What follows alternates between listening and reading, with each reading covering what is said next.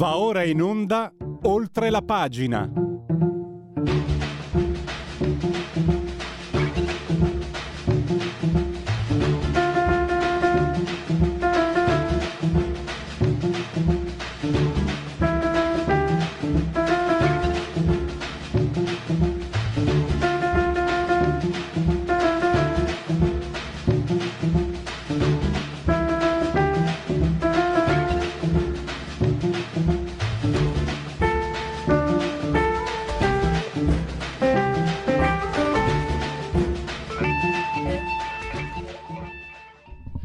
Applausi, facciamo partire subito. E piace questa sigla di oltre la pagina del di oltre la pagina di Radio Libertà. Vi eh, anticipo i temi. Parliamo della situazione, parliamo, eh, ne parliamo in termini, scusate il termine ridondante, eh, geopolitici, di quello che sta succedendo eh, in eh, in Ucraina, perché avremo proprio un esperto, un analista geopolitico, eh, giovane ma bravissimo, molto preparato come Andrea Muratore, che ho scoperto essere stato ospite anche poco tempo fa qui a Radio Libertà, quindi mi fa particolarmente... Pensavo di averlo scoperto io e invece l'aveva già intervistato il collega Antonino Danna. Benissimo, vuol dire che siamo eh, sulle, sulla pista buona. E ci sono molti riscontri. Primo, le sanzioni stanno ottenendo l'effetto di prolungare la guerra perché gli Stati Uniti pensano che più va avanti il tempo, più passa il tempo e più le sanzioni indeboliranno la Russia. La Russia viceversa di rimando, di riflesso, simmetricamente, asimmetricamente dice le sanzioni impoveriranno l'Europa, soprattutto l'Europa. E quindi eh, questo è eh, una, un dato. Un altro dato, l'Europa, l'errore dell'Europa. L'Europa eh, lo dice il nostro ospite, che tra l'altro ha anche ascoltato esperti, ambasciatori, ex ambasciatori, eccetera, quindi è, un, è il risultato anche di un suo lavoro, non certo di una sua opinione e basta, e di una sua analisi senz'altro. Eh, L'Europa aveva saputo ritagliarsi una posizione tutto sommato eh, interessante. Con gli Stati Uniti avanti sulla strada dei valori condivisi con il fronte eurasiatico e con il Global South e con i paesi del sud del mondo, aveva saputo impostare dei rapporti molto buoni dal punto di vista economico, commerciale. È saltato tutto, è saltato tutto. Appiattirsi eh, sul fronte atlantista non è una cosa buona per l'Europa. Spiegherà il nostro ospite che atlantismo eh, non fa rima con europeismo, assolutamente. E poi ci sono altri aspetti, ma tra un minuto avremo l'ospite. Con Giuseppe Liturri, cosa si nasconde dietro le parole di Claudio De Benedetti. Intervista a Cazzullo, insomma De Benedetti sta dalla parte di Putin, non è proprio così. De Benedetti dice, per carità, anzi dice una cosa mm, asimmetrica. De Benedetti non sta dalla parte di Biden, non sta con la Nato. Questo conflitto va contro i nostri interessi e quindi De Benedetti rivela quello che per noi, qui Radio Libertà, ma quando era Radio Padania, ma posso dirlo, posso dirlo anche per la Lega, è il segreto di Pulcinella per i militanti, per i sostenitori, è un segreto di Pulcinella, sono almeno vent'anni che c'è in Italia una classe dirigente che munge un sistema che, di, che le permette di avere soldi facili, materie prime a basso prezzo, liquidità a più non posso, eh, inflazione zero, e, e, salari molto molto compressi. E l'euro ha aiutato molto. E l'euro ha aiutato molto.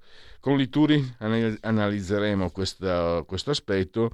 E con Sandro Iacometti invece brutte notizie perché eh, è già stato deliberato manca solo la pubblicazione nella gazzetta ufficiale eh, aumenterà, questo governo darà, darà il via libera all'aumento dell'IRPEF interesserà mh, mm, circa 6 milioni di cittadini, eh, 18 città nelle quali il disavanzo pro capite è superiore a 500 euro e con deficit superiore a 1000 euro pro capite 5 città, tra cui Milano, Genova, Firenze, Catania, Venezia, anzi non tra cui le 5 città più grosse sono le 5 città con disavanzo superiore a 1000 euro sono queste, quindi a lei un altro taglio in busta paga.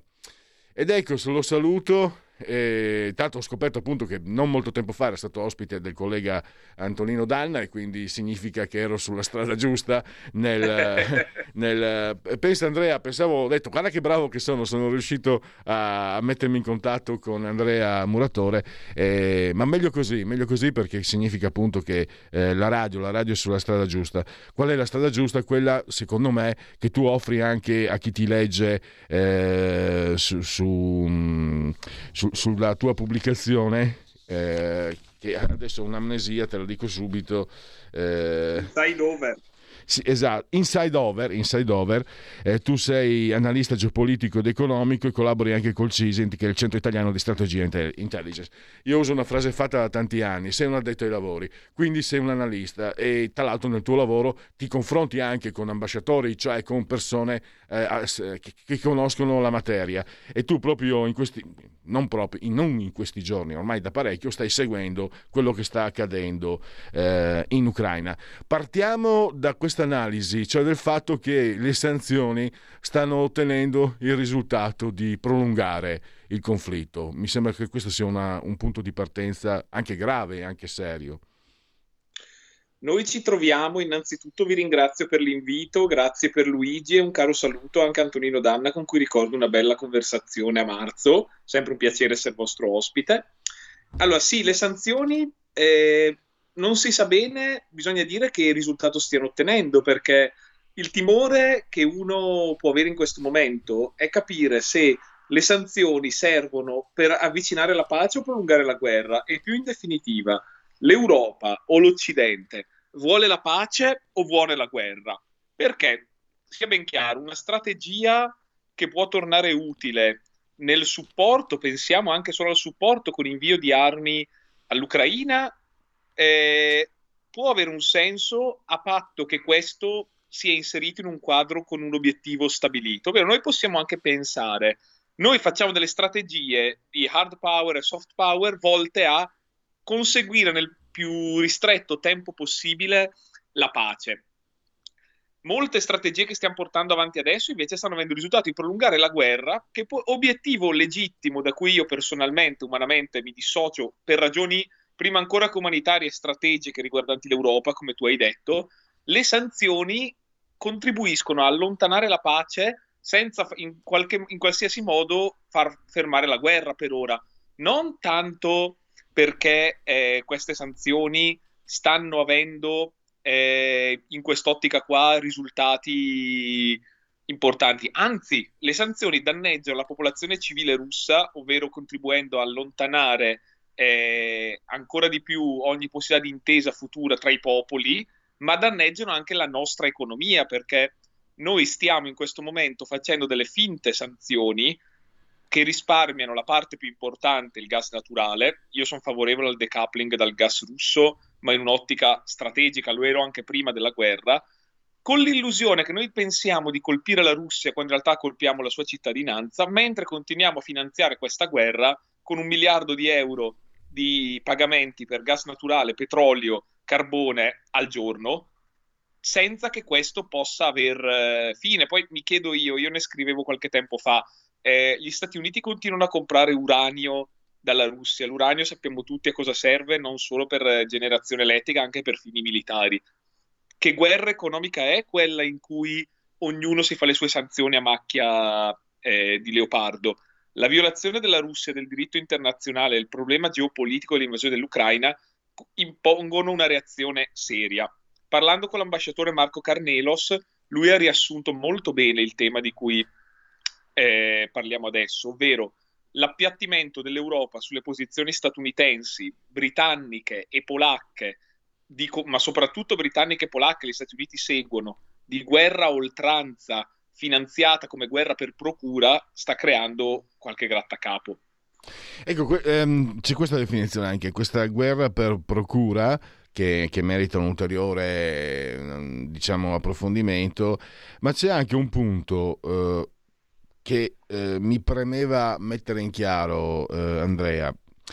Allora, è chiaro che l'Europa, atlantismo non è sinonimo di europeismo. L'Europa c'ha da rimetterci, anzi ci rimette. L'Europa era riuscita a trovare un punto di equilibrio, no? lo scrivi anche tu in quella, in quella bellissima ricostruzione su Inside Over.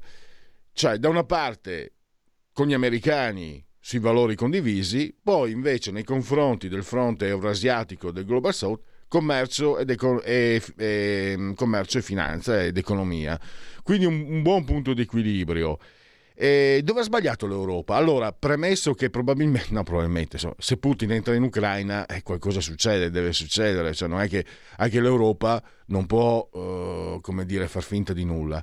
Ma dove ha sbagliato l'Europa? Non ha, non ha preso in mano la situazione, come dice um, Carnelos, io vengo dal Friuli, si, si dice Carnelos, perché è chiaramente friulano di origine, eh, Andrea. Eh, dico, dicevo, non ha saputo guidare quello che potevano essere le trattative, la diplomazia, magari anche perché manca la leadership. Abbiamo, io ti dico la mia posizione personale, mi ha sorpreso, è emerso Macron che francamente qualche anno fa non dava certo l'idea di avere chissà tutta questa statura, ma forse sono piccoli gli altri. Eh, ecco, da te voglio, voglio, capire cosa poteva fare l'Europa nel momento in cui comunque Putin facendo la prima mossa qualcosa provoca, insomma, necessariamente. Per anni abbiamo visto la Merkel fare quello che Macron ha fatto adesso, cioè svettare per assenza di competizione. Quindi eh, sorprende anche me, ma fino a un certo punto. Se pian piano si abbassano le altre vette, è chiaro che anche il cucuzzolo, che è una collinetta, svetta, no? Pian Marco, piano... Eh, permettimi, eh, eh, Andrea, scusami, permettimi di interromperti. Sai eh, cosa c'è di tanto vero in quello che hai appena detto?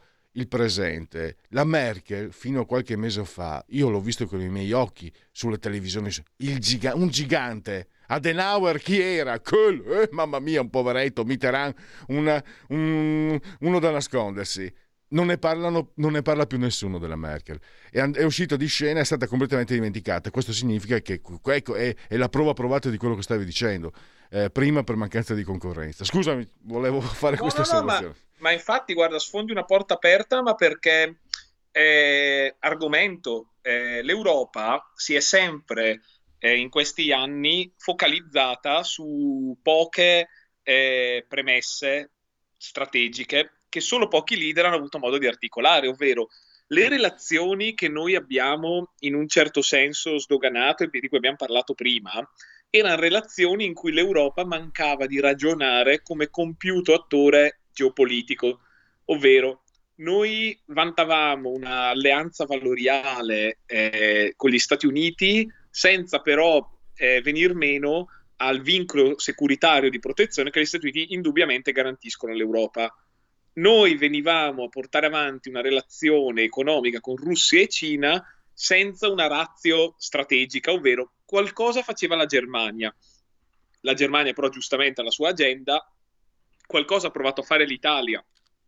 Berlusconi, noi sappiamo quanto possa aver giocato South Stream nella sua caduta lo ha messo anche Romano Prodi, non certamente un fan del Cavaliere, eh, nel tentativo di saldare in qualche modo le relazioni in termini bilaterali. Cos'è il problema? Che noi abbiamo sempre usato un vincolo economicistico, ovvero la protezione americana ci garantisce di non pensare eh, all'autodifesa, alla protezione, ai nostri dossier vicini. Dall'altro canto, l'energia russa, le merci cinesi ci consentono di tenere un, qualche sorta di benessere anche in contesti di un continente a reddito calante, senza però pensare a cosa questo potesse voler dire in caso di conflitto geopolitico tra i due poli, semplificando, del pianeta.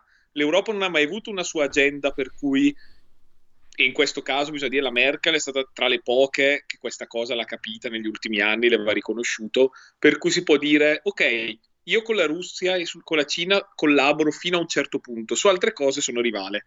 Eh, la famosa dottrina dei frenemies, eh, friends, enemies, su dos- competizione, geometria variabile, e questo ci ha impedito di pensare a un'agenda a tutto campo. Così noi col 24 febbraio 2022 scopriamo, eh, sono qui in eh, viaggio in questo momento in Moldavia con il mio collega Mirko Mussetti che è analista di Limes, cito l'ultimo numero di Limes che con eh, il 1989, cioè con la fine della guerra fredda, non è finita la guerra, è finita la pace. Quindi la storia si è rimessa in moto addirittura con maggior accelerazione, si è rimessa in moto in Europa, è caduto il grande caposaldo che rimaneva dell'ordine mondiale post 45, nessuna guerra tra stati in Europa, alle porte di casa nostra. Questo ci ha colti completamente impreparati e cosa abbiamo visto? Abbiamo visto un'accelerazione. Lenin diceva che ci sono se- decenni in cui non accade nulla e settimane in cui accade quello che non è accaduto per decenni. Abbiamo rivisto l'Europa, la Germania in particolare, ripensare al riarmo. Abbiamo capito che un'agenda energetica, forse capace di guardare al Mediterraneo, era in qualche pa- modo importante. Abbiamo visto tutte le, le mancanze eh, di, dell'assenza di una politica estera comune. Abbiamo visto anche tutti i limiti di una politica economica che al 18 marzo, un mese dopo l'invasione dell'Ucraina, nelle considerazioni dell'Eurogruppo era ancora lì a parlare di ridurre i debiti, ridurre di qua, ridurre di là, senza una minima agenda per il futuro. Cosa succede in questo momento?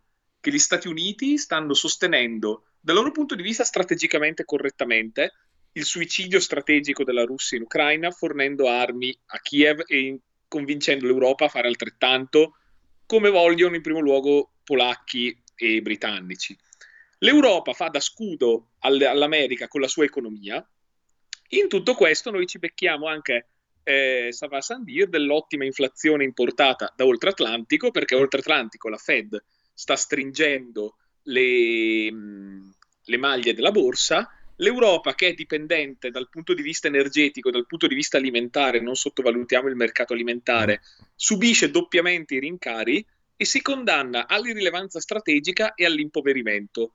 Quest'ottica qui noi vediamo la mancanza di figure come la Merkel che perlomeno a questo declino sapevano dare una, un controllo delle redini sistemiche.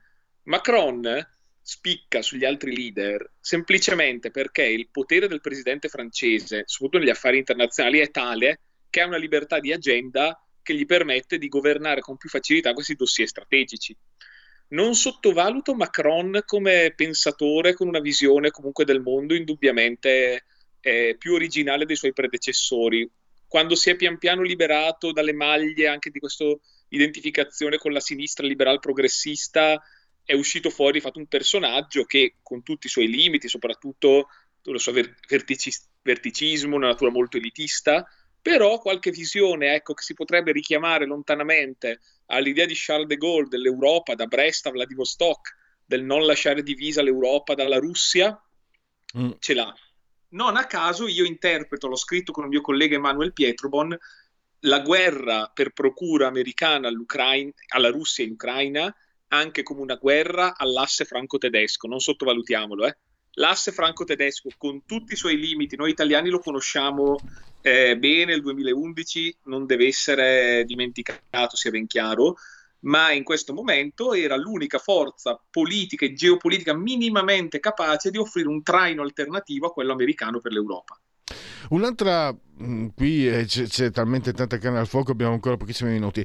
Un altro passaggio che mi ha colpito è Putin, insomma, beh, nessuno può pensare che sia un cretino, magari qualcuno può pensare che sia un pazzo, ma non un cretino. E tu hai osservato, anche chi, chi hai sentito, che parlare di eh, denazificare, smilitarizzare, lui ha commesso l'errore, non è scritto, ha affidato il dossier Ucraina a persone che non erano evidentemente all'altezza. Grave errore che è anche strano per uno che viene dal KGB. Però è stato molto sul vago. Quando parla di denazificare, smilitarizzare l'Ucraina, è scritto, tutto sommato potrebbe dire, bene signori, sapete che c'è, ce l'ho fatta e abbiamo vinto, tanti saluti. Eh, questo, ecco, questo tipo di ipotesi quanto può verificarsi, che presupposti può, diciamo, preparare? Ci muoviamo su un ter- terreno molto scivoloso anche perché questa guerra ha già superato in molti ambiti il livello di prevedibilità. Io sono dell'idea che forse in primo luogo la Russia non pensava a una guerra lampo e al massimo pensava a un colpo che facesse cadere il governo di Kiev ma mh, la vaghezza degli obiettivi mostra anche in un certo senso una certa forse foga nel voler colpire senza scegliere bene gli obiettivi precisi. Può essere un'ipotesi, quella che tu dici, molti l'hanno messa allo studio, l'idea che magari la Russia, conquistata Mariupol conquistata altre città e via dicendo, possa unilateralmente dichiarare conclusa la sua missione Ad esempio era fuori dal mondo l'ipotesi che ieri Putin dichiarasse ufficialmente guerra all'Ucraina, ponendo quindi Kiev su un regime di, di formale parità anche secondo il governo di Mosca. Non dimentichiamo che nella narrazione di Mosca la guerra non è con l'Ucraina, la guerra è contro quella che viene definita una banda di nazisti che tiene in ostaggio il popolo ucraino e le sue forze armate. E questo nella propaganda russa ha una sua importanza e può essere anche, può essere da un lato il preludio a una guerra senza limite, una guerra senza fine, dall'altro in un certo senso impone anche delle vie di fuga unilaterali che ora come ora non vedo però come possano materializzarsi, sinceramente. E eh, abbiamo due minuti io direi che si può terminare da dove tutto è iniziato, perché eh, da dove tutto ha avuto origine. Eh, non succede per caso tutto, tutto, ciò, succede perché si sta eh, riposizionando un ordine mondiale, perché è arrivata lei, è arrivata la Cina. insomma, sarà un caso, ma due secoli fa qualcuno disse quando la Cina si sveglierà il mondo tremerà, si chiamava Napoleone e non era l'ultimo arrivato. Vero, Vero, vero. È... Forse Napoleone aveva una concezione dei tempi storici molto più elevata di tanti suoi contemporanei. Sì, l'ascesa della Cina è importante, ma in questo momento qua la ritengo, la Cina è forse assieme al Vaticano l'attore che maggiormente può fungere da fattore stabilizzante qualora lo volesse in questa guerra. Io sono dell'idea che comunque vada a finire Xi Jinping stia alzando molto, soprattutto agli occhi dell'Europa, sperando che poi l'Europa apra gli occhi, il costo della sua mediazione. Questo non sarà banale, però strategicamente la Cina eh, vuole la fine della guerra, a mio avviso, perché il compattamento dell'Occidente contro di sé eh, non è uno scenario che auspica, però eh, vuole che un'eventuale pacificazione non avvenga con, un, con Pechino che toglie le castagne dal fuoco, metti a europei e americani per poi vederseli in pochi mesi eh, ribaltati contro di sé. Capiamo anche la razio cinese ecco, in quest'ottica. E abbiamo pochi secondi. È stato vago il tuo interlocutore, mm, Carnelos, quando gli hai chiesto se le cose ritorn- come ritorneranno a essere le cose quando prima o poi tutto ciò finirà. Ho detto speriamo bene, sai, lo traduco con parole mie, speriamo bene. Eh, cosa, tu cosa prevedi possa succedere? Non sarà più come prima, questo penso di averlo capito anch'io. Non sarà meglio di prima sicuramente, molto probabilmente sarà peggio di prima, quanto peggio. Io speravo nella, un parere dell'ambasciatore che è, è, apprezzo moltissimo per la sua schiettezza. Se anche un uomo comunque molto pragmatico e realista come lui ha questa vaghezza è perché comunque viviamo in un'epoca di imprevedibilità. Io vedo la situazione molto nera per l'Europa, nerissima per l'Italia. L'Italia sarà in prima fila tra i paesi in desviluppo, irrilevante sul piano geopolitico, irrilevante anche sempre di più su quello economico, a meno che non si capisca il cambio di agenda ti, faccio, ti lascio una mia riflessione. Per l'Europa e l'Italia il futuro significa guardare con serietà energia, economia, sviluppo, alleanze militari, alleanze politiche, strategiche, visioni di lungo periodo e visioni sociali e umane comune al nostro estero vicino, mi trovo in Moldavia, faccio un esempio in queste zone qui, e al Mediterraneo e all'Africa, dove si può comunque costruire una sfera di influenza alternativa. In una visione non predatoria, alternativa a quella russo-cinese, ma possiamo giocare un ruolo. Altrimenti saremo destinati al desviluppo, al calo della prosperità, all'irrilevanza globale e a trovarci sempre messi sotto assedio quando succederanno questi grandi sconvolgimenti globali. Eh, purtroppo veramente dobbiamo chiudere. Ringrazio ancora eh, Andrea Muratore, potete leggere eh, i suoi articoli anche online eh, su Inside Over. Grazie, a risentirci presto. A presto, eh, quando volete, sempre con piacere. Ciao. Ciao a tutti, sono Gabriella Monti, avete visto che sorpresa? Sono tornata, non ne potevo più. Adesso starò con voi tutte le domeniche dalle 15 alle 17. Vi aspetto in tantissimi e sono felicissima di essere tornata. Ciao a tutti e bacini, bacetti e baciotti. E vai, ciao, a presto. La tua radio vi aspetta, non mancate. Bacini, bacetti e baciotti. Stai ascoltando Radio Libertà. La tua voce libera, senza filtri né censura. La tua radio.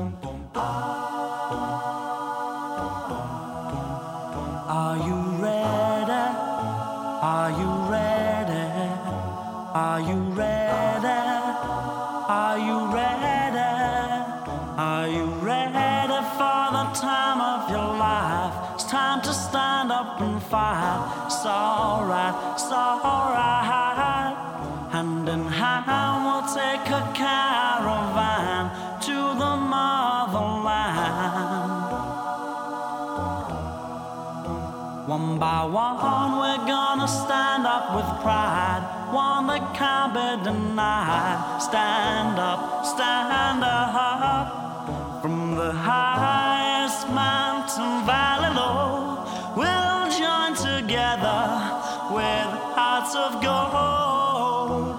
Now the children of the world can see this is a better place for us to be.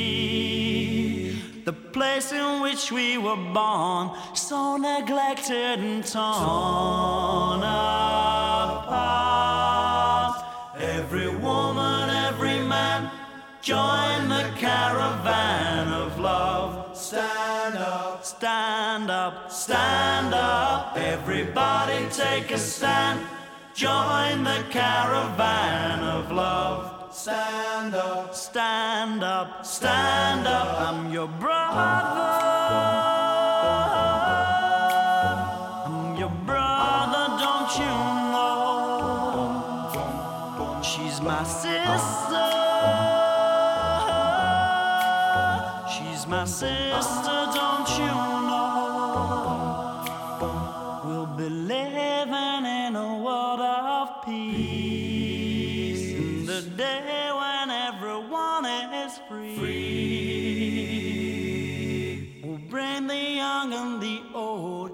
Won't you let your love flow, from your heart?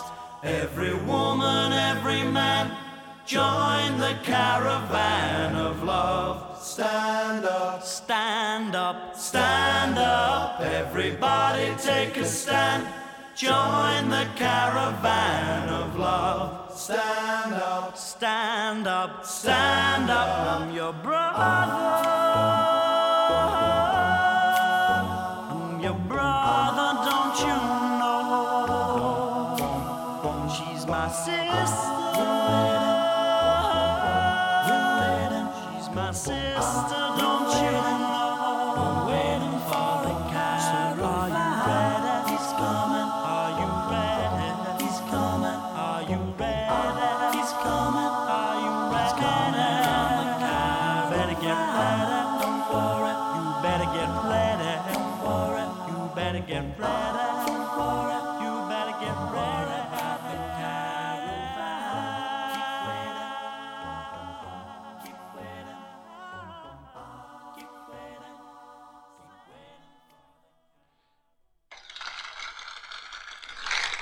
Applausi per Jans Martins, gruppo inglese degli anni 80. Pensate, il leader, quando formò il gruppo, promise loro di portarli in vetta alle classifiche. Eh, si ispiravano vagamente anche un po' agli Smith, anche se non in, questo, in questa canzone un po' a cappella, non un po', questa canzone a cappella. E arrivarono in effetti in cima alle chart, come dicono quelli giusti, e poi si sciolsero, credo abbiano aperto un pub nella loro città d'origine che ora non ricordo più quale eh, sia. E veniamo invece all'attualità, perché il passato, soprattutto di quegli anni, è piacevole, eh, non vorresti eh, ritornare il giorno d'oggi, ma bisogna farlo assolutamente. E il giorno d'oggi ci dice anche che Carlo De Benedetti ormai da, non da adesso, arrivato a una certa età ha rotto gli argini e quindi si permette di dire quello che vuole. Come con Aldo Cazzullo quando non ha eh, nascosto il fatto che stare dalla parte di Biden in questa situazione nel conflitto ucraino è completamente contrario agli interessi dell'Italia e dell'Europa.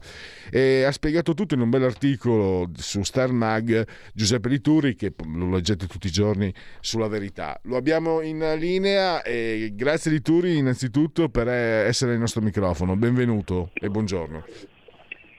Grazie Pellegrini, buongiorno, buongiorno a lei e a tutti gli ascoltatori.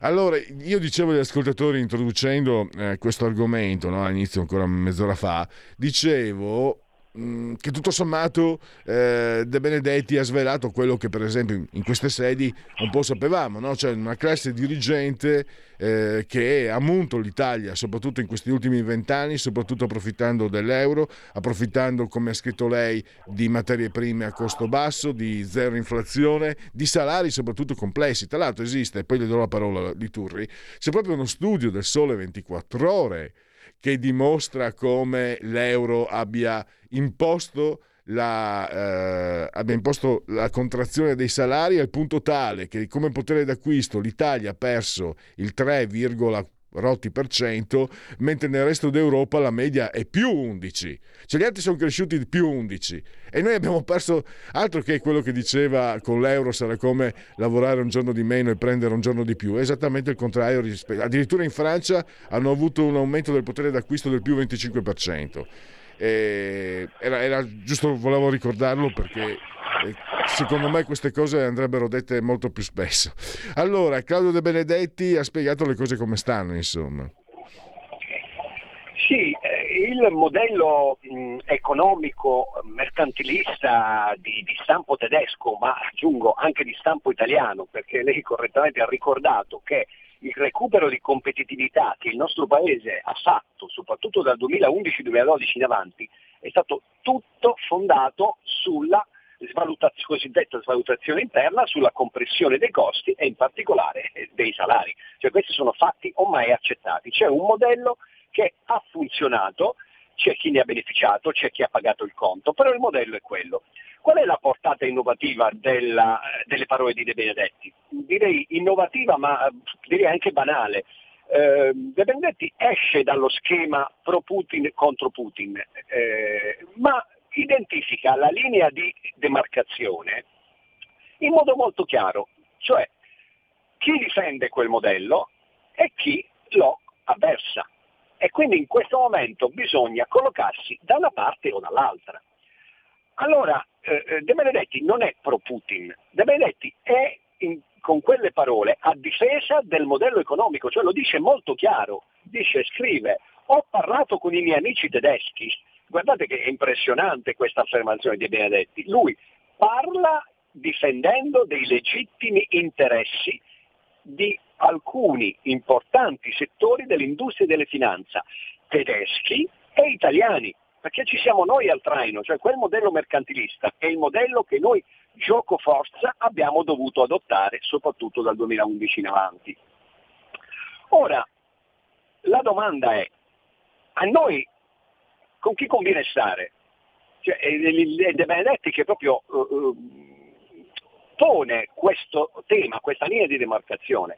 Ed è complicato, io no, non ho una risposta, non bisogna nemmeno di averla, ed è complicato, eh, perché quel modello che noi probabilmente nel dibattito economico abbiamo anche avversato, di cui abbiamo sottolineato i limiti, di cui abbiamo sottolineato i costi sociali enormi a carico del nostro Paese, Ora, quel modello è il modello basato sull'asse Berlino-Mosca, eh, è il modello che De Benedetti difende, perché ha fatto fare una barca di soldi a tanta gente, diciamocelo. Prezzi stabili, borsa che saliva, eh, inflazione appunto bassa con, eh, al traino dei prezzi, eh, margini stabili o in crescita, cioè è l'Eldorado per chi eh, sta da una certa parte. Il, la mia riflessione quindi non ho una risposta alla domanda che ho appena posto, magari l'avessi. La mia riflessione però, ammesso e non concesso che ci convenga eh, stare dalla parte di chi vuole distruggere o comunque indebolire il modello Berlino-Mosca, ecco, chiamiamolo così, ma la mia domanda è, ma gli Stati Uniti dove ci portano? Bene, mh, ci schieriamo apertamente col fronte, col fronte atlantista e quindi eh, eh, distruggiamo tutto quel, quel sistema che è stato creato. Ma per andare dove? E questo è il punto che io rilevo. Non vedo il punto di destinazione.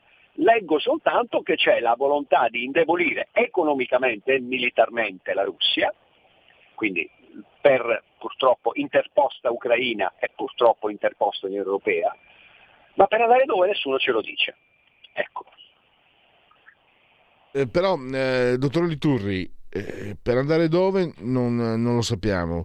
E dove siamo però lo sappiamo, cioè tutto ciò è stato fatto a discapito del cittadino, del comune cittadino. Abbiamo avuto servizi peggiorati, la sanità perché non si parlava delle, delle cure eh, domiciliari in tempi di Covid? Perché Italia, la sanità sono stati tali che, per cui non ci si poteva permettere un certo tipo di atteggiamento sanitario. Per quello si è andati sparati con i vaccini, perché sono stati fatti... E prima del Covid sono stati fatti i tagli, tant'è che le aspettative di vita prima del Covid, per la prima volta nel dopoguerra, sono diminuite e, il potere, e soprattutto questo non ha pagato gli italiani. Cioè, come la mettiamo a questo punto? Perché non è che c'è l'interruttore, non esiste l'interruttore per cui adesso mettiamo le cose a posto, eh, noi cittadini ah, torniamo ad avere quello che ci spettava e a sbraitare eh, per il fatto di essere stati derubati fai solo la figura del fesso e dire, poi ti accusano di essere anti-europeo e sei fregato.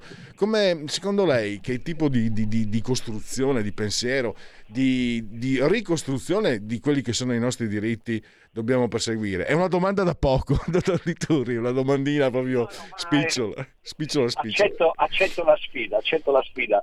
Eh, allora, accertato il fatto, come ho detto anche prima, come lei da ultimo ha, ha sottolineato, che quel modello, chiamiamolo il modello Berlino-Mosca col gas a 20 euro megawattora e il petrolio sotto i 50 dollari, giusto per dare il perimetro, è un modello che ha avuto dei costi sociali enormi, quindi partiamo di qua, quello che ha appena detto lei. A questo punto quale modello adottiamo? Beh, io mi aspetterei solo una soluzione o un'ipotesi di soluzione, che è quella che potrebbe venire fuori da questi due giorni di, del Presidente Draghi a Washington. Cioè gli ah. Stati Uniti devono decidere se hanno deciso che la Russia va isolata economicamente e militarmente per interposta Ucraina e Unione Europea, smantellando quel sistema, beh, qualcuno deve pagare la fattura, perché altrimenti noi passiamo veramente dalla padella alla brace. E quindi gli Stati Uniti devono assumersi degli oneri anche di assistenza economica alla, ai paesi più esposti, devono assumersi gli oneri anche di sostenere il BTP sui mercati finanziari, perché non è che eh, la BCE non scompare, smette di acquistare. Noi dobbiamo aiutare il reddito di famiglie e imprese, andiamo a mettere il BTP sui mercati e arriva lo spread a 500 e così non va bene. Mm. Eh, gli, gli Stati Uniti vogliono cambiare modello, vogliono smontare quella eh, eh, grande macchina mercantilista russo-tedesca, bene, paghino la fattura e aiutino, eh, eh, non, non, voglio pensare a un nuovo piano Marshall, cioè, però diamo l'idea eh, che da Washington devono prendersi delle precise responsabilità, non possono limitarsi a utilizzarci come clava per smontare il sistema e lasciarci le macerie, no, così non va bene. Quindi la mia ipotesi di soluzione è quella che passa da Washington e da quello che io mi auguro, io sono sempre ottimista, mi auguro che il Presidente Mario Draghi sia capace di portare a casa. Cioè lui si è schierato fortemente sul fronte atlantista. Bene, ha dei costi farlo che chi può, come gli Stati Uniti, so, so, aiutarci a sostenere quei costi, si le responsabilità. Ecco, non, non so in quale altra maniera ripeterlo. E, ehm, di contro, ecco, c'è anche questo fatto. Eh, secondo... Pronto, sì. mi sente? Sì, sì, sì, sì, ora sì, sì. No, dicevo, una riflessione, eh, le parole di CDB, no? che, che, si scrive sui giornali, di Claudio Benedetti, di rimando, di riflesso, eh, la dobbiamo fare anche sui media che eh, hanno sempre sostenuto eh, questo sistema, que- i media che hanno messo sempre all'attenzione non i nostri salari che erano sempre più impotenti, ma non so, eh, beh, i primi anni 2000 c'era la pace, adesso è tornata di moda la pace, poi eh, l'immigrazione l'immigrazione senza se e senza mai, il problema razzismo, l'espresso di Claudio De Benedetti quando ne era lui proprietario che ciclicamente ogni due o tre anni in estate l'orda nera, c'è il fascismo, il fascio-nazismo, il nazifascismo che sta invadendo l'Europa, eh, poi c'è stato l'ambientalismo, poi c'è stato il, um, il, pensiero arcobaleno LGBT, la legge ZAN, no? si parla di legge ZAN, si parla di legge di cittadinanza e i nostri stipendi vanno a ramengo. Ecco, tutti, tutto questo sistema qua che secondo me dovrebbe essere anche in un certo senso smascherato a questo punto, no? dopo le parole di Benedetti. Quanto invece può pesare? E lo chiedo a lei che da, da anni ormai scrive su un quotidiano che è contrapposto a questo sistema, no? la verità è dall'altra parte rispetto a questo sistema che con parole ormai abusate si chiama mainstream. Eh, come facciamo a fare i conti? Perché comunque questi signori eh, grazie anche alle spinte politiche, grazie anche alle proloco che chissà come mai vanno sempre da quella parte. Eh, io ho visto dalle mie parti i serracchiani coprire di soldi lampi anni fa e togliere tutto alle associazioni culturali.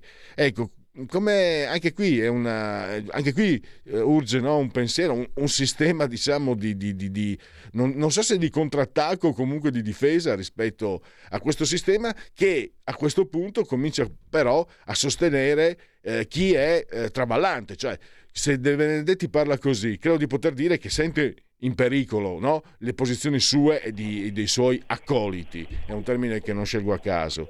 Eh, come, certo. possiamo, come possiamo comport- difenderci, come possiamo atteggiarci, perché sbraitare e dire eh, che loro sono brutti e cattivi, io come, anche come militante leghista l'ho fatto per anni ma non serve a niente, non, è, non porti a casa niente, al massimo ti sfoghi, ti dici vai eh, con te stesso, hai la coscienza a posto, glieli ho dette quattro, sì ma non hai portato a casa, non è merita mazza, quindi forse è ora magari di cominciare a, a, seguire di più anche quelli come lei che ogni giorno sulla verità, su Sternag ci, ci suggeriscono, ci, ci, indicano dei pensieri più articolati e più compiuti che possano arrivare a un risultato. Prego.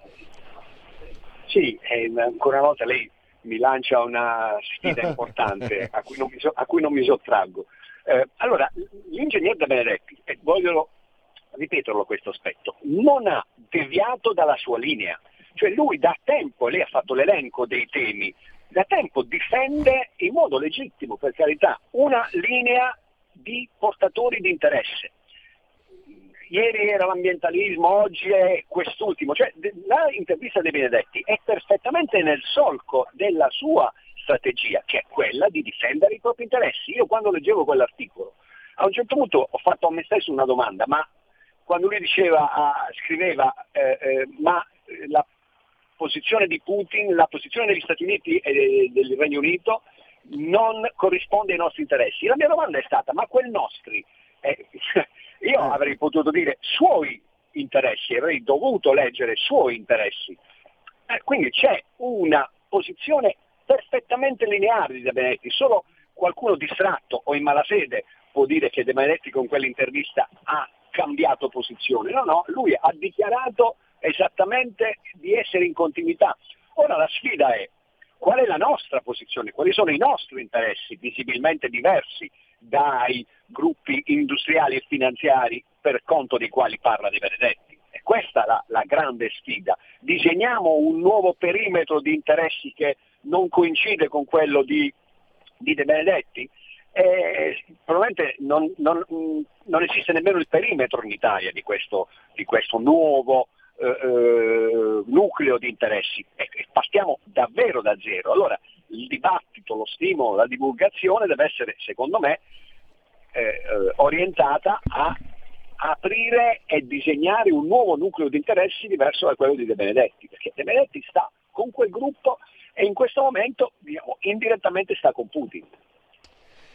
Stavo pensando che è stato anche amministratore delegato della Fiat eh, De Benedetti, quindi quando dice i nostri interessi ha imparato da chi diceva che quello che va bene alla Fiat va bene all'Italia, quindi è un'idea molto padronale. È curioso no? che un vero padrone, i padroni delle ferriere, come si diceva, ho fatto in tempo a nascere quando ancora si usava sia pure ormai eh, come rimando del passato questa locuzione, i padroni delle ferriere, e, e sia un idolo della sinistra, cioè è, è, un guru, non un idolo, un guru. Quello che dice lui condiziona e il gruppo Repubblica l'Espresso sicuramente eh, Liturri ha condizionato le mosse del, del, del centro-sinistra italiano da 30 anni a questa parte. Io ho sempre detto, qualcuno mi dava torto però, eh, che il partito più potente che ci sia in Italia è Repubblica l'Espresso.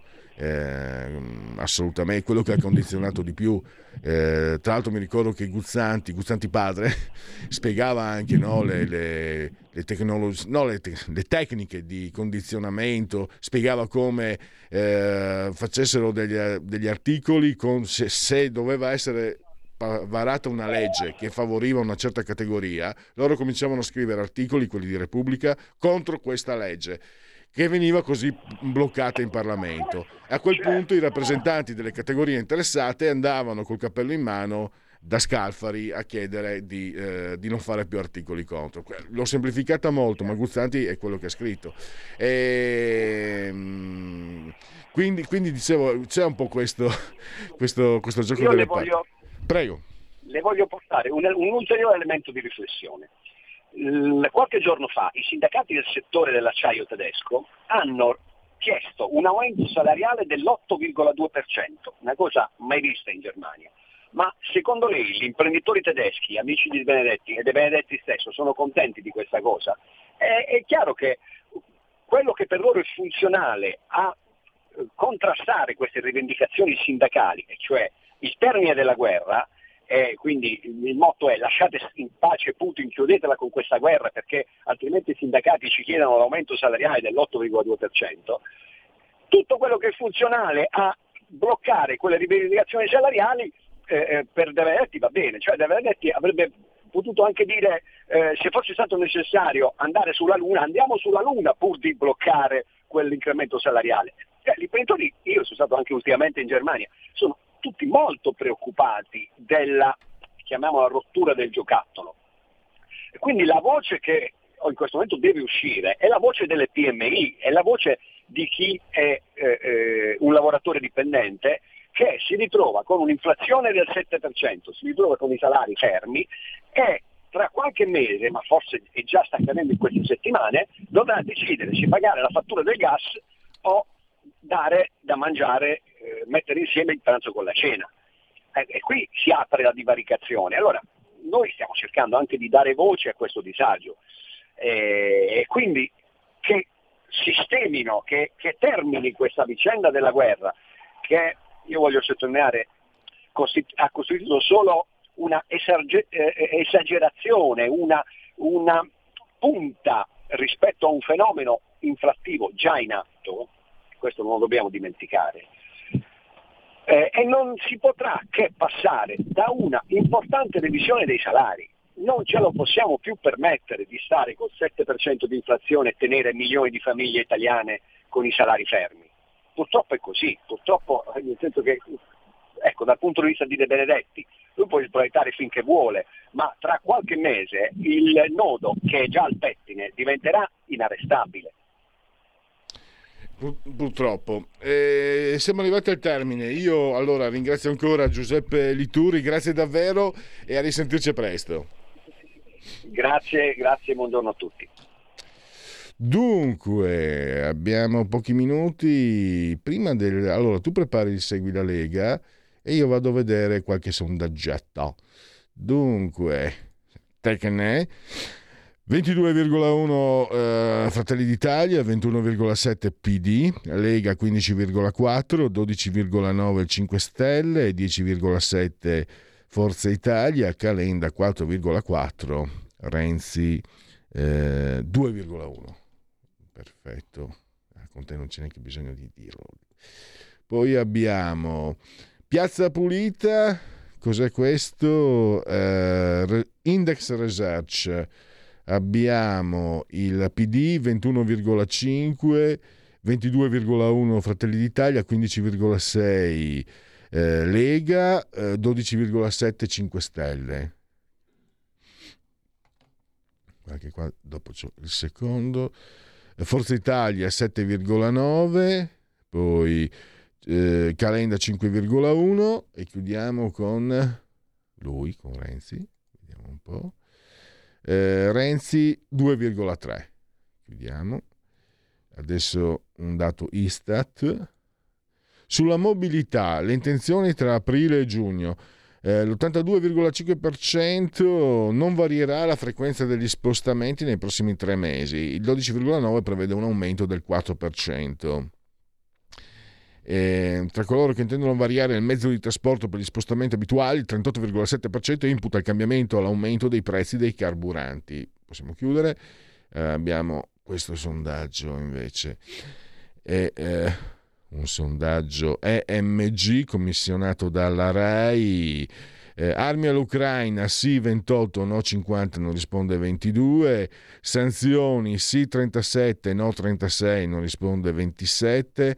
Eh, terza guerra mondiale, la teme il 57%, non la teme il 23%, non risponde il 20%. E qui, eh, aspettate, scusate, eh, scusami eh, Federico. Allora, dai, apriti. EMG Different, sempre committente RAI, la fiducia nel governo Draghi eh, di 45 positivi, negativi 50 e anche questo non traspare da quello che è eh, il narrato dei grandi mezzi di comunicazione. L'evoluzione del conflitto preoccupa l'85%, non preoccupa l'8%, non risponde il 7%. Eh, chi potrebbe essere il miglior mediatore? Papa 27, Cina 20, ONU 19, Europa 18, Turchia 4, USA 3. Eh, l'invio delle armi, eh, sì il 28, no il 58. Eh, poi ehm, è giusto che il decreto per l'invio di nuove armi sia riservato e non pubblico? Sì 37, no 45, non risponde il 18 è l'ultimo sondaggetto, poi magari andiamo con il Segui la Lega. Eh, Ipsos, eh, commissionato da ITV Movie, eh, è giusto l'invio delle armi? Sì, 40, no, 48.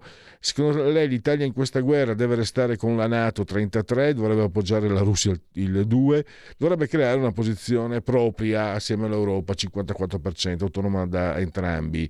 Il Presidente del Consiglio chi vorrebbe fosse il 20% Meloni, 35% Draghi, 5% Salvini, 8% Letta, 12% Conte, nessuno di loro il 20%. Eh, chi ha maggiori prob- probabilità di diventare Presidente del Consiglio? 19 Meloni, 33 Draghi, Salvini 5, Letta 10, Conte 5, nessuno di loro 28. Possiamo chiudere e andare con... abbiamo un minuto e mezzo per Segui la Lega. Segui la Lega è una trasmissione realizzata in convenzione con La Lega per Salvini Premier. Dunque, segui la Lega prima che la Lega segua te la Marciano, seguisca te la Pellegrina. Molte cose si possono fare da questo sito che è legaonline.it, scritto legaonline.it. Iscriversi è molto facile, 10 euro che si possono versare tramite PayPal senza nemmeno vi sia necessità, siate iscritti a PayPal. Poi il codice fiscale, gli altri dati, quindi vi verrà recapitata la magione per via postale la tessera Lega Salvini Premier. D43 il codice della Lega per il 2 per 1000, D di Domodossola 4 voti matematica 3 il numero perfetto e gli appuntamenti. Allora, apriti sesamo. Uh, dunque, dunque, dunque, oggi siamo, oggi siamo il 10, quindi questi sono già passati, sorpassati. Eh, dunque, alle no, questo alle 10 è passato, questo alle 10 è passato.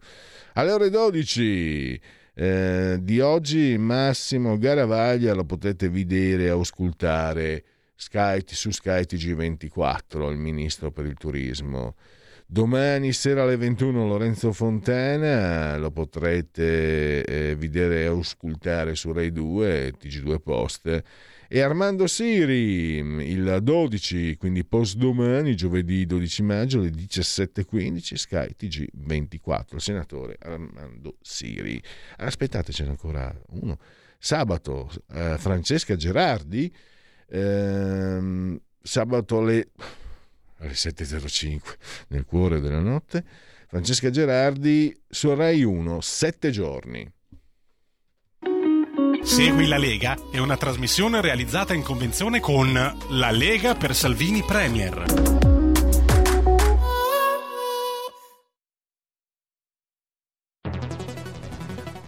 Scegli la Lega, dai forza alle tue battaglie. Nella dichiarazione dei redditi scrivi il codice D43. È semplice e non ti costa nulla. Il tuo sostegno vale 2 per 1000. Messaggio autogestito Lega per Salvini Premier. Stai ascoltando Radio Libertà. la tua voce libera, senza filtri né censura. La tua radio.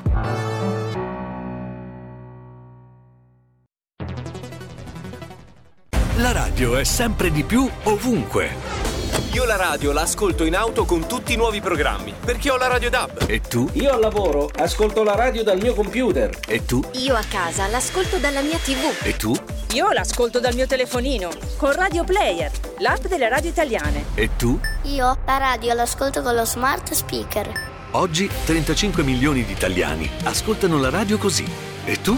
La radio, ovunque, sempre di più. Anche Radio Libertà è su Radio Player Italia.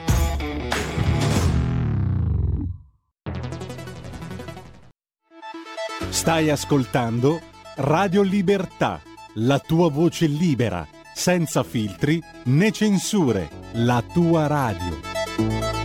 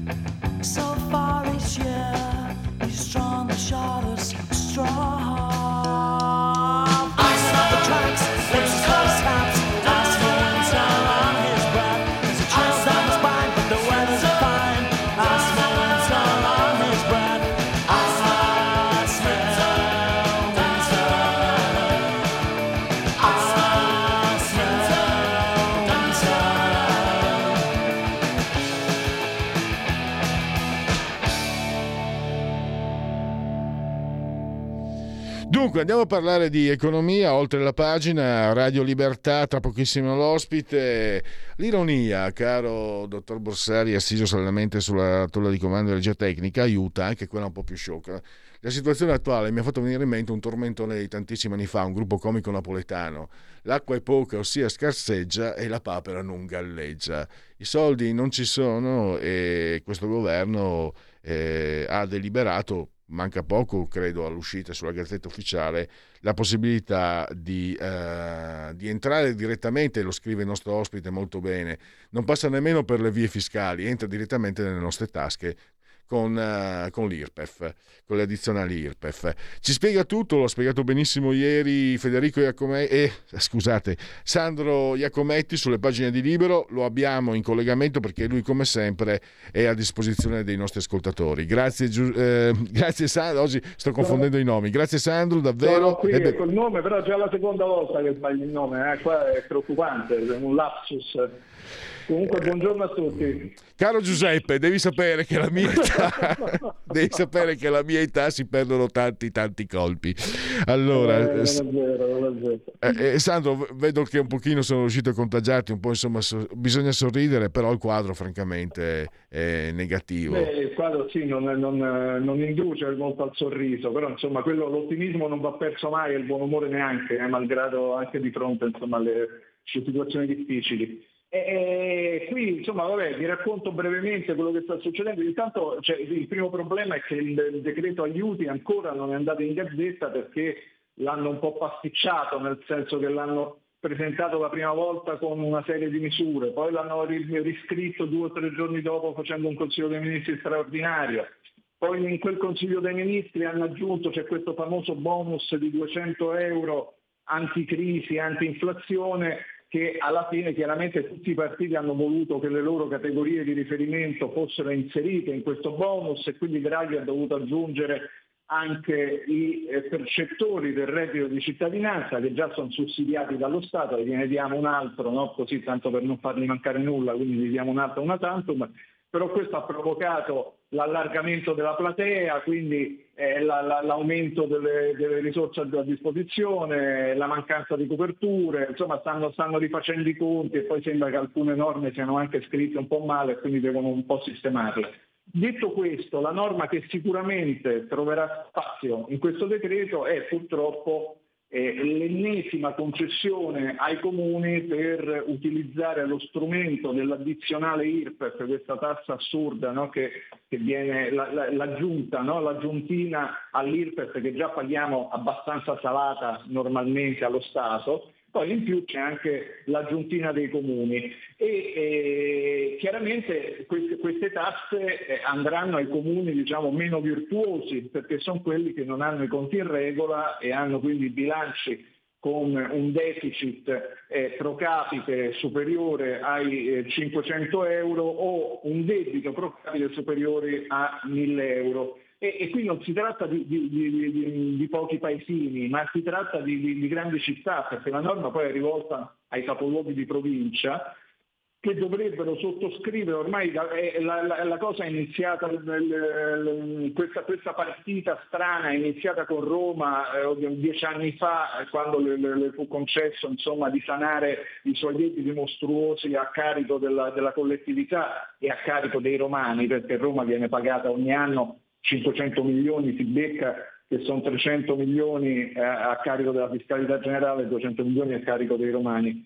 E, e poi questa, questo modello è, stato, è piaciuto così tanto che adesso è stato introdotto anche per altre quattro città che sono Napoli, Torino, eh, Reggio Calabria e la quarta adesso mi sfugge, comunque insomma sono quattro, quattro città che stanno in grosse difficoltà con i conti e con il decreto si aggiungono un'altra ventina di città grandi a questo elenco che possono, possono ma poi eh, il, il, la, il, condizionale questa volta non è d'obbligo, nel senso che come eh, ci dice l'ufficio parlamentare di bilancio che ultimamente ha fatto una, un'analisi della, della, della situazione diciamo, dell'addizionale IRPEF e ha verificato che praticamente circa il 50% dei comuni che hanno avuto eh, di, di difficoltà con i bilanci ha già ha utilizzato il tetto massimo che è quello dell'8 per 1000 stabilito dalla legge a livello nazionale, è già arrivato al tetto massimo, quindi diciamo che non si farà scrupoli a salire oltre questo tetto. Perché? Veniamo al dunque, la eh, norma prevede che in, in, in, presenza di difficoltà finanziarie, di, di, difficoltà di bilancio, si sottoscrive un patto col governo e sulla base di questo patto, quindi si prendono una serie di impegni e si, si, cioè, ci dovrebbe essere un monitoraggio del, da parte del governo che, che, il piano di rientro insomma, avanzi e, e, ottenga dei risultati. In cambio di, questa, di questo piano di questa firma ottengono la possibilità di aumentare di un altro 2 per 1000 l'addizionale IRPEF, quindi sforando quel famoso tetto all'8 per 1000.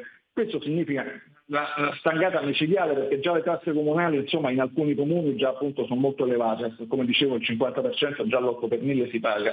E, e, e, poi sono tasse anche un po' particolari, nel senso che spesso per i dipendenti vengono tolte direttamente dal sostituto d'imposta in busta paga, uno neanche se ne accorge, ma si, si, si, sappiamo tutti benissimo che a fine anno la paga con tutta una serie di conguagli è molto più bassa del normale, proprio perché arrivano queste mazzate che sono di tipo locale, che eh, sono un po' nascoste, insomma, e non, tutti, e non tutti conoscono.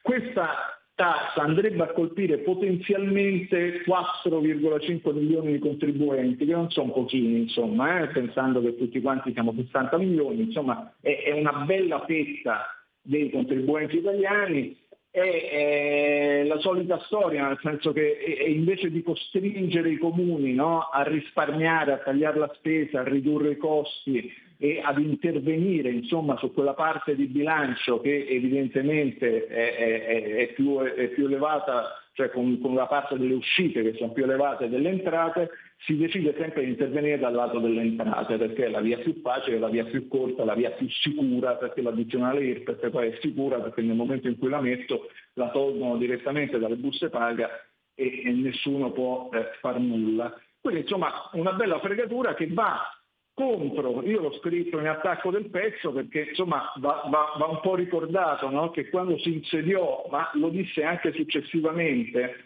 il Premier Mario Draghi aveva detto questo non è il momento di prendere ma è il momento di dare, nel senso che se c'è una situazione di difficoltà lo Stato deve andare incontro ai bisogni della popolazione e cercare, anche facendo un po' di deficit, un po' di debito, che noi insomma già ce l'abbiamo al 150 per è, è un livello elevatissimo, però diciamo che avendo raggiunto questo livello così elevato, forse uno, come dice il proverbio, no? abbiamo fatto 30, facciamo 31, insomma. E, e forse si poteva intervenire in maniera differente. E, il problema è che poi nel frattempo, in questi ultimi giorni, eh, abbiamo, avuto, abbiamo visto anche il risveglio del famoso spread che avevamo un po' cancellato dalla memoria, anche perché quando è arrivato Draghi a Palazzo Chigi tutti pensavano che la sua presenza diciamo, rappresentasse uno scudo formidabile, fenomenale e impenetrabile rispetto no, alle speculazioni degli investitori, alla sfiducia dei mercati e via dicendo. E invece la situazione italiana e internazionale è, è, è così complicata e, e difficile che i tassi di interesse sui rendimenti scusate, dei titoli di Stato stanno iniziando a risalire a livelli preoccupanti perché lo spread adesso è tornato sui 204-205 punti, i rendimenti dei BTP sono ben sopra il 3%, che è un livello che se vi ricordate c'era alla fine del 2018, novembre-dicembre 2018, quando tutti sostenevano che questo livello assurdo di spread era provocato dall'incompetenza e dalla scarsa credibilità del governo giallo-verde, cioè il governo Lega M5S. Quindi allora tutti a strepitare, ad urlare, a strapparsi i capelli per lo spread perché dice ah qua ci sono questi incapaci che stanno lì al governo e chiaramente i mercati non hanno fiducia e stanno punendo l'Italia. Adesso c'è Draghi ma la, la, la situazione non è cambiata, c'è meno allarme perché essendoci Draghi diciamo, non, non, c'è la possibilità di accusare Draghi no, di questo spread e in effetti va detto che le responsabilità non sono soltanto sue, nel senso che sono anche delle banche centrali, sono dell'inflazione Eh, però insomma situazione complicata che non rende più possibile, secondo me, fa uscire completamente dalle, dalla, dalla lista delle ipotesi quella dello scostamento di bilancio, che era un po', eh, sembrava fino a un po' di tempo fa che fosse un po'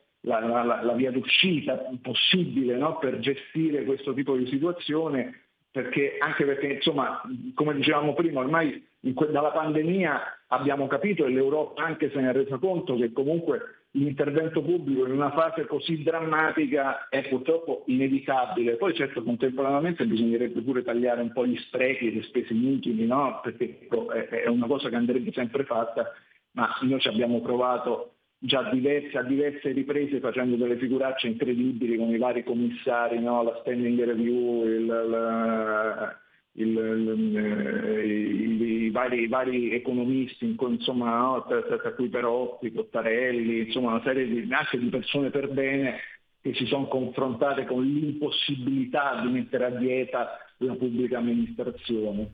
Quindi eh, in tutto questo poi, se vogliamo, la ciliegina sulla torta, ieri è arrivato la, è arrivata la firma dei, eh, del contratto per i ministeriali, per i dipendenti del Ministero e di tutti gli enti no, che noi sappiamo essere dotati di grande efficienza no, a partire dall'Inps e, del, e, e dall'Agenzia delle Entrate e dell'Agenzia delle Entrate di riscossione, che è quella no, che ha 10.000 che a me ha mille miliardi di, di, di stock di, di, debiti, di crediti non riscossi, quindi è arrivato un bel aumento eh, di stipendio che eh, eh calcolando anche gli arretrati in alcuni casi arriverà fino a 10.000 euro. Quindi, insomma siamo, ci sono un po' di, di, paradossi su cui riflettere, è, è una situazione, noi ministeriali si beccano 10.000 euro d'aumento, a noi ci tocca l'addizionale IRPEF e, e, e intanto dobbiamo pagare le bollette, dobbiamo pagare eh, di più il pane, la pasta, la carne. Beh, Sandro, mi sembra è un meccanismo che ormai è risaputo, cioè eh, i, i, governi hanno aumentato a più non posso il numero di, di impiegati statali, lavoratori statali che, che, rappresentano per loro un bacino elettorale eh, che permette loro di governare. È un, è un, eh giro, è un giro, malvagio. Eh, siamo... aumenteranno ancora, eh, adesso ne hanno annunciato un milione di assunzioni entro la fine del PNRR, Ma, non pensate sia finita. Sandro, a me a me viene in mente un vecchio detto: se non puoi vincerli, unisciti a loro. Prima, ormai sono troppo vecchio, la prossima, la prossima, vita ci provo. Volevo chiudere invece, abbiamo proprio un paio di minuti. Milano, che tra eh, le città, eh, le, le, le, le, cinque città, Milano, Genova, Firenze, Catania e Venezia, potrebbe salvarsi, diciamo potrebbe salvarsi perché comunque eh, è vero che ha 3,6 miliardi di debito, ma i conti a posto ha, un debito forte ma i conti a posto, tant'è vero che adesso sala la battaglia che è stata fatta nelle ultime settimane, nell'ultimo mese, era quella di ottenere la possibilità di utilizzare l'avanzo, perché il Comune ha chiuso anche con un avanzo abbastanza consistente di circa 150 milioni, di poter utilizzare l'avanzo per far tornare i conti del 2022, per fare il budget il programmatico, diciamo, il previsionale del 2022, cosa che è impedita dalla legge, anche lì poi insomma, ci sono tutta una serie di meccanismi assurdi e incomprensibili, no? Per cui il comune che sta in difficoltà gli continuiamo a dare tasse a palare, il comune invece mm. virtuoso che riesce a chiudere il bilancio in attivo non può utilizzare quei soldi perché ci sono una serie di regole che li deve accantonare, li deve mettere, li deve utilizzare, insomma vabbè. Allora, questa cosa fortunatamente nello stesso decreto aiuti è previsto che si possa utilizzare quell'avanzo, quindi diciamo che il Comune di Milano ha i conti a posto, certo è che anche il Comune di Milano deve tenere d'occhio quel debito perché soprattutto in questa fase in cui stanno riaumentando eh, i, i rendimenti dei titoli di Stato, rifinanziare quel debito sarà sempre più costoso e quindi quel debito purtroppo inizia, eh, potrebbe rischiare di lievitare come, come, ha fatto quello dello Stato, insomma chiaramente in proporzione e quindi è, una situazione che va tenuta sott'occhio, però detto questo insomma poi nel momento in cui c'è una difficoltà e c'è l'opportunità a portata di mano di poter aumentare le entrate, purtroppo anche il sindaco più virtuoso e più bravo eh, a volte la utilizza, sempre che non sia in vista delle elezioni, perché a quel punto nessuno alza le tasse. Eh, mi hai tranquillizzato, tranne quest'ultima frase, perché, il sindaco, perché qui a Milano sindaco virtuoso e bravo non lo vedo, non lo vedo proprio. No, vabbè, però diciamo i comuni virtuosi, diciamo al di là del sindaco, No, comune eh, sì, il c'è comune. una tradizione di buona amministrazione a Milano, insomma anche dal punto di vista contabile, quindi io direi che Milano può essere esclusa dalla- da, da- da questo elenco, cioè ci rientra solo da un punto di vista formale, ma può essere esclusa da questo elenco. Lo dico da immigrato, visto che vengo dal, dal Friuli, eh, Milano è davvero, è davvero una città che in, in quanto servizi, io non ho esperienza, Sì, ma sì, sì, sì. Ma è un francamente... modello che funziona anche a prescindere dai sindaci, insomma diciamo. Sì, assolutamente, diciamo che eh, si, si, auto, si autogestisce per certi aspetti. insomma, sì, sì, ma quando il lavoro è impostato bene, quando c'è una buona tradizione, insomma, poi alla fine le cose funzionano. Allora, eh, grazie a Sandro Iacometti di Libero, grazie davvero di sentirci presto. A presto, a presto, un saluto. Ehm, c'è... Allora, i convenevoli formulaici non li ho fatti e quindi vi ricordo, siamo in chiusura, 11.52 in simultanea con eh, Radio Libertà, oltre la pagina insieme al dottor Federico Borsari, salutamente sulla di comando in regia tecnica, entrambi a 69 metri sopra il livello del mare con temperature che parlano di 26 gradi centigradi sopra lo zero interni, mentre esterni eravamo poco fa a 23, siamo a 23, 1023 invece millibar la pressione è al 61%. L'umidità, l'abbraccio forte forte forte forte rivolto come sempre alla signora Carmela, alla signora Clotilde e alla signora Angela, loro ci seguono dal televisore, il canale è il 252 252 se avete la eh, Fire TV o Smart Television potete anche guardarci, vederci eh, perché questa è una radiovisione Radio Libertà, pensate un po', ma potete continuare ad ascoltarci con l'attivaggio suono digitale della Radio DAB, potete continuare ad ascoltarci ovunque voi siate grazie all'applicazione iOS Android con i vostri smartphone, iPhone, ehm, Smart Television FTV l'ho già detto, iPad, mini iPad, eh, tablet mini tablet, Alexa, accendi Radio Libertà, passa parola ve ne saremo riconoscenti. E infine, ovunque, eh, no, ovunque voi siate, se siete sul web, eh, il sito radioliberta.net, eh, torneremo presto, mi dicono, su YouTube, ma è un po' che lo dico, quindi è meglio che mi taccia, sicuramente sulla pagina eh, del profilo Facebook di eh, Radio Libertà. Il tutto, e gli facciamo c'è tempo per far partire la sigla di Genetriaci. La verità è che sono cattivo. Ma questo cambierà. Io cambierò. È l'ultima volta che faccio cose come questa. Metto la testa a posto, vado avanti, rigo dritto, scelgo la vita. Già adesso non vedo l'ora. Diventerò esattamente come voi. Il lavoro, la famiglia, il maxi televisore del cazzo, la lavatrice, la macchina, il CD e l'apriscatole elettrico. Buona salute, colesterolo basso, polizza vita, mutuo, prima casa, moda casual, valigie, salotto di tre pezzi, fai da te, telequiz, schifezze nella pancia, figli, a spasso nel parco, orario d'ufficio, bravo a golf, l'auto lavata, tanti maglioni, Natale in famiglia, pensione privata, esenzione fiscale, tirando avanti, lontano dai guai, in attesa del giorno in cui morirai. Gentili ricorrenze e commemorazioni del eh, vigesimo primo, un vigesimo giorno di Fiorile, mese del calendario repubblicano. Fred Austerlitz, chi era costui? Fred Astaire, una nomination, zero Oscar. La vecchiaia è come tutto il resto, per avere successo devi cominciare da giovane. Anatol Litvak, eh, regista, due nomination, eh, zero Oscar, La Fossa dei Serpenti. David Ozelnik eh, è stato produttore di Via col Vento, perdona sempre i tuoi nemici, ma non dimenticare mai i loro nomi. Ettore Scola, quattro nomination, zero Oscar, I Nuovi Mostri mm, è uno dei- degli autori, poi Il guaio di voi sceneggiatori è che conoscete solo i finali. François Fabianero, in arte François Fabian, che a 80 e passani è sempre bellissima, fantastica, semplicemente splendida. Eh, lei è Michel, Michel Corté de Leon y Fabianera. Fabianera. Miuccia Prada, lo stile. Meg Foster, me la ricordo in un grande film di Carpenter, mm, Essi vivono. Novantesimo minuto da Torino Carlo Nesti. John Ricci. Chi era John Ricci? È uno che ha detto: Nella mia vita mi sono innamorato solo di un boccale di birra e di uno specchio. Chi poteva essere? se, se avanza un minuto dovessi trovare il My Way di Sid Vicious. Io direi di chiudere, è una giornata un po' così, io direi di non fa parte del, del, del, del, bagaglio di dischi che ho portato, ma mi è venuto in mente, visto che il suo genetriaco, un grandissimo il nichilismo allo stato puro, grande, grande e basta. Maurizio Belpietro, direttore di successo, eh, La Verità, Panorama.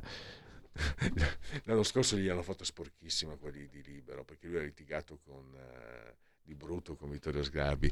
Celebrano era un numero speciale, celebrano il ventennale di Libero, eh, hanno, hanno, fatto intervenire, sono intervenuti in non so quante pagine fossero, tutti, tutti, anche la donna delle pulizie.